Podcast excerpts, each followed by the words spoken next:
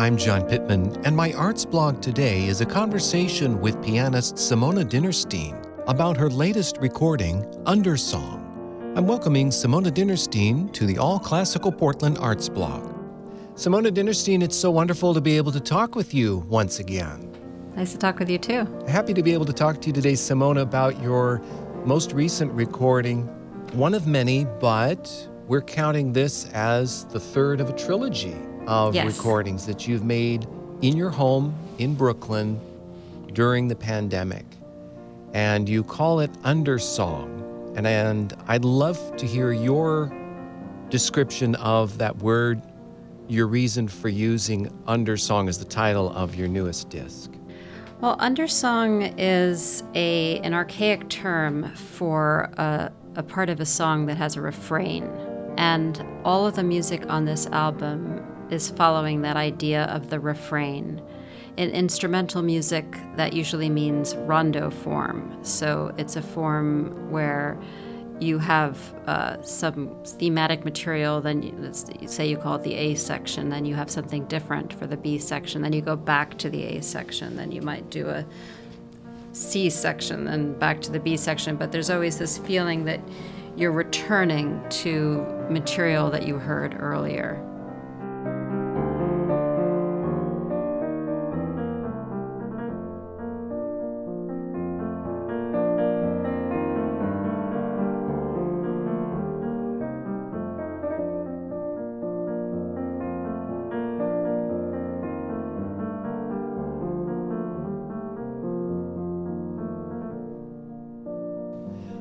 Like to ask you and other artists what was the starting point in terms of the pieces that ended up on the album?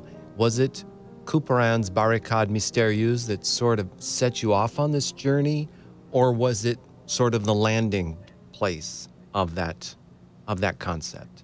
Yeah, I think that the Couperin was an important piece of it because it was a recital program that I was doing before the pandemic. And I took a long time putting together this program. When I perform it, I perform it without any pause between the pieces. So it's really very carefully put together, this curated, this whole program. Um, I think that I knew that I wanted to play Kreisleriana and I knew I wanted to play the Couperin and I had to figure out how was it all going to be joined together. Um, and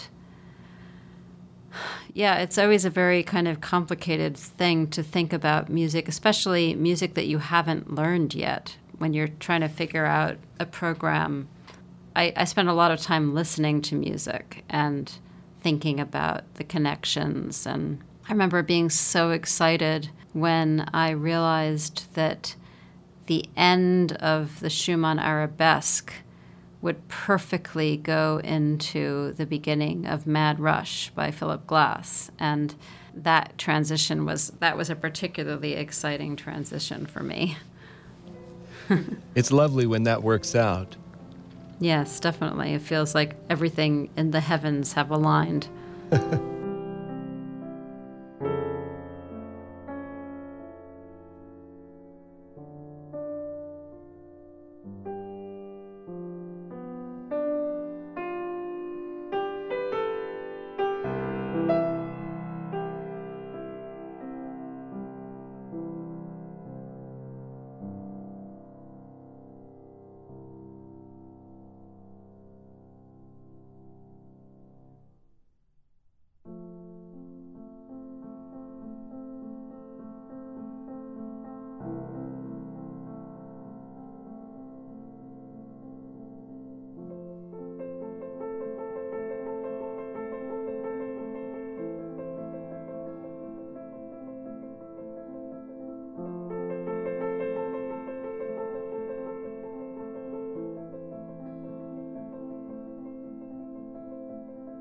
Between those two pieces by Schumann, Arabesque is, is, a, is a lovely lilting, of course, balletic sounding piece, uh, fairly short. Kreisleriana, that's, to reference your father's paintings, that's a large canvas to work with, isn't it? It's, it's Yes, a it big is, It's a big concept.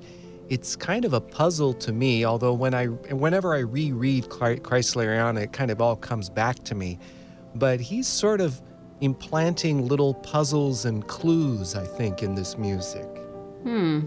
I mean, in terms of like, why Kreisler? Until we learn it's a character that it sort of sounds like he can relate to an eccentric conductor uh, who suffers mm-hmm. from manic depression, is what I read about it. Hmm.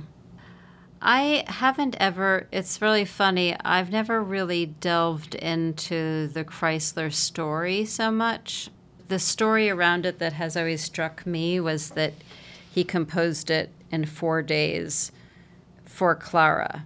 I mean, formally it's dedicated to Chopin, but he wrote in a letter to her that it was really for her. And that element of it is something that makes a lot of sense to me because it's a very heated piece of music. And there's like a range of incredible tenderness and introspection and sadness and nostalgia with this like really heated feeling of passion and fury and love. I mean, there's all of these different types of emotions that were so, you know, that's so present in the the the, the art and music of the Romantic era. Um, so, I think of it being um, definitely the music of somebody who had some real issues in terms of I mean, we don't really know exactly what was wrong with Schumann, but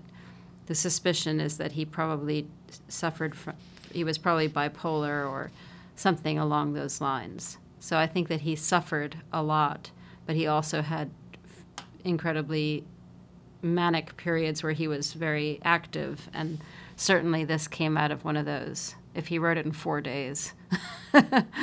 four days. And uh, just to give the listeners an idea of the, of the kind of piece we're talking about, I mean, the typical performance comes in at, is it 25, 30, 35 minutes. I mean, it's it's a large multi-movement piece. And each movement yeah. also each movement I mean, there's a unifying feel to it, but there's also like each movement has has is very distinct from the one that follows it. Yes, and each movement has different sections that are highly contrasting. So there are many, many sections in this piece. So though, though there are eight movements, each one probably has, you know, at least three or four different sections. So it's a piece that could sound very episodic. And one of the challenges of it is to be able to inhabit all of those different parts, but also feel a thread that's running from the beginning of the piece to the end of the piece. And it's different than all of the writing that came before it in the arabesque, which is very lyrical, very beautiful, typically romantic. Um, so this epilogue is like this strange kind of.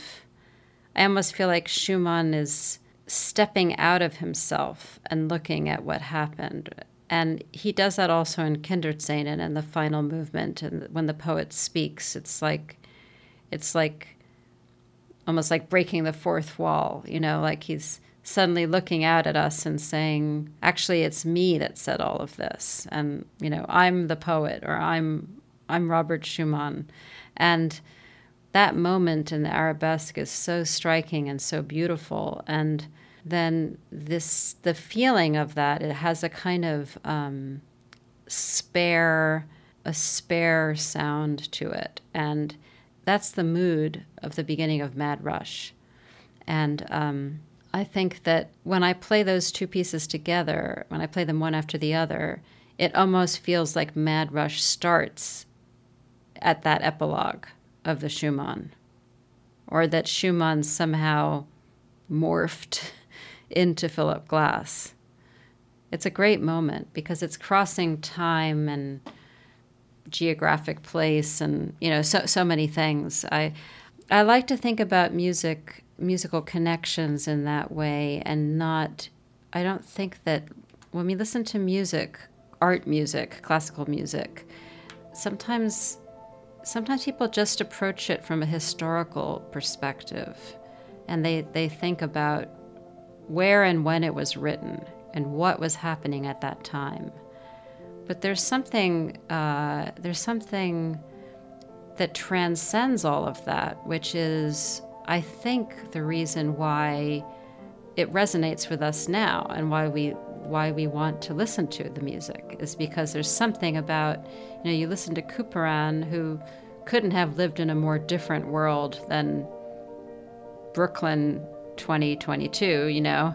And yet um, he's his music is speaking about some part of us that is still there. And that's kind of amazing really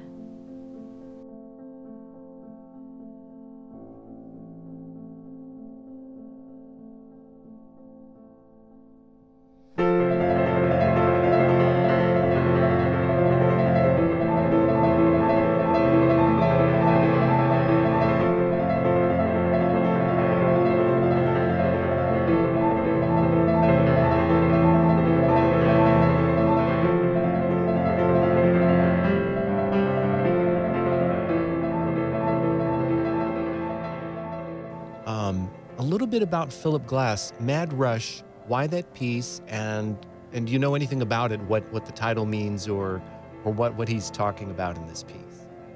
Yeah, well, I, I chose that piece because of its form, um, which is also like a rondo form, and and also because I thought that in terms of the the kind of quick change of emotion, character, expression that happens in it, it relates a lot to Schumann. Um, Mad Rush, I don't know why he called it that, but I know that he composed it because he was commissioned by the Cathedral of St. John the Divine in New York to write a piece of music that he would play on the organ at the cathedral for the first visit of the Dalai Lama. And they wanted him to write a piece of music. This was in the, I guess, the early 1970s. They wanted a piece of music that Philip Glass could play while everybody was waiting for the Dalai Lama to come. And they didn't know how long it was going to take him to arrive. So they asked him to write a piece of music of indefinite length. and so I think they got the right this, guy. Yeah, I know, I know. And and so he wrote that piece which he played and then he actually published it as a as a piece of music of definite length. And um, and I think at first it was played mostly by organists, but then it started to be played by pianists as well. And I've uh, also heard I've heard Philip Glass perform it on the piano too. And you have performed for Philip Glass. We know that as well from the last year yes. or two.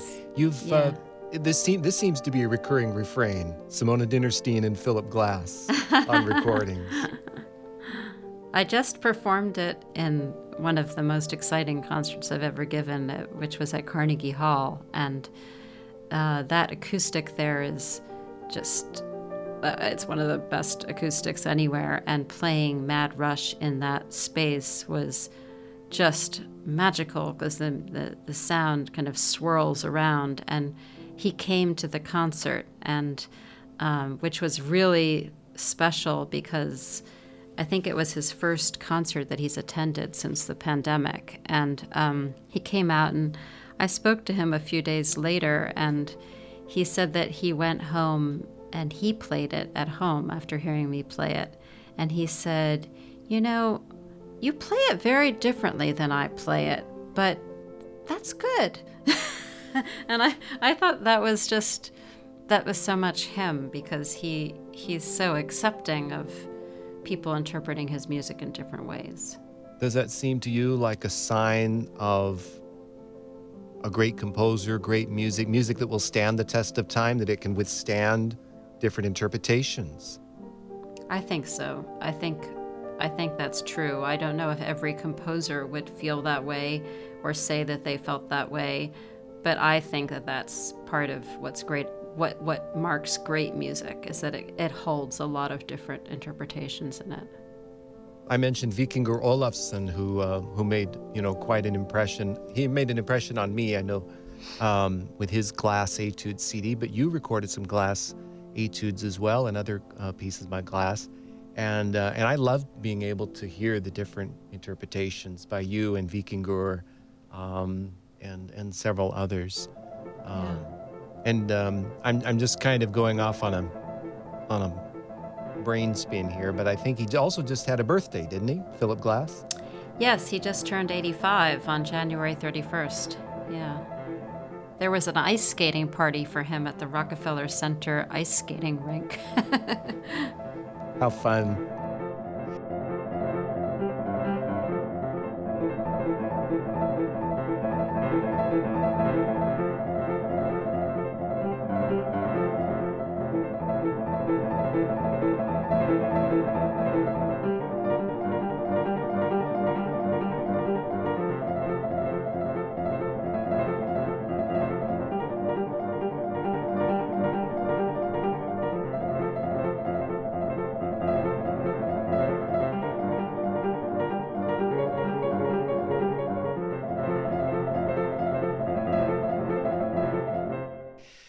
So, going in a little bit different direction, I want to ask you a little bit. You reference in your notes for the recording uh, taking walks in Brooklyn's Greenwood Cemetery.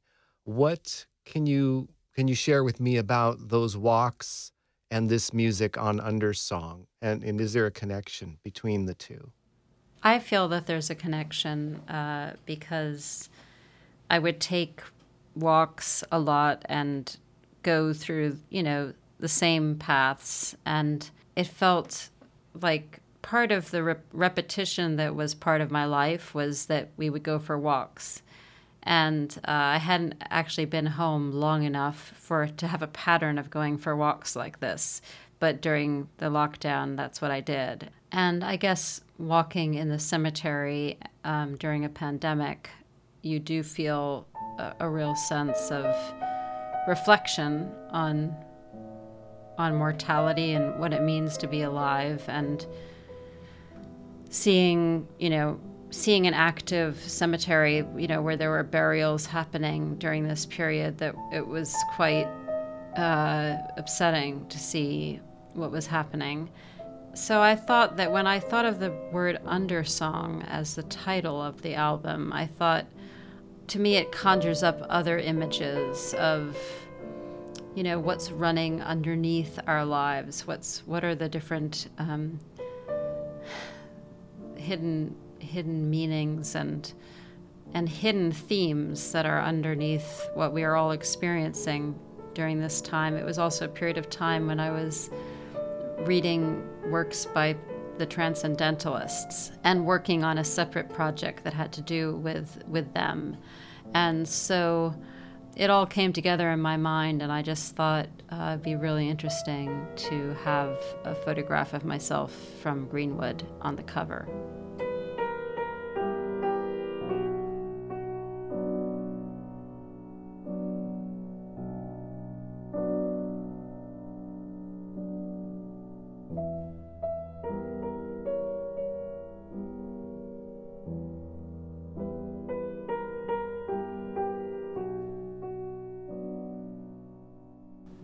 Today's forms of listening to recordings, it's different from a, the way it was 30 years ago. We had records and then we had CDs, and you put on the CD and you, you know, if you had the time, you'd listen to the whole thing all the way through the way that the artist had intended it. And I think about now how we have streaming services and people might kind of s- skip through and so forth. But you set up your your music on this recording, I think, to be heard in a particular way. And I don't know if the the version that I received is the way it, it's always presented, but you begin with the Couperin Les Barricades Mystérieuses, and then you have a different version of it at the end. It's almost like the Goldberg variations, where the aria comes back around and, and, Mhm. and brings us full circle. Mhm. Um, I was just wondering if, if maybe you had something like that in mind by putting a different version of the Couperin again at the end. I did, yes. I, I thought um, I wanted to have the feeling of return happen in the program as well as in each piece. And uh, actually, when I perform the program, I usually end by playing that barricade again at the end. And I and it is like the Goldberg variations, and uh, certainly that I love how the aria returns at the end, and it's different. It feels it's the same notes, everything's the same, except you feel so different from having played all of the 30 variations in between. And I thought it would be really interesting to do that with the Couperin. And I also couldn't think of another album that I knew where I had heard that. Like I, I think that sometimes you hear on um, on rock albums or, or you know indie albums, you'll hear like another version, like maybe an acoustic version of something that was produced or something like that. But I've never heard the same version, like the same notes, the same instrumentation, just played differently because you're playing it at a different period of time. And so I recorded that second version at the end after having recorded everything else, and so that I could have that feeling of what it felt like to do it later. All right, Undersong, the new recording by Simona Dinnerstein. Thank you very, very much. Kind of feel like we're, we're doing these regular check ins, you know, every time there's an album. Yeah. It gives me another chance to talk to you and, and talk about music. And uh, this you. time was a real treat. As I said, you know, being able to see you on Zoom and talk to you, almost like having you in the same room. Yes, yeah. Well, great to see you. All right. Take care. You too. Okay. Bye bye. Bye. Bye.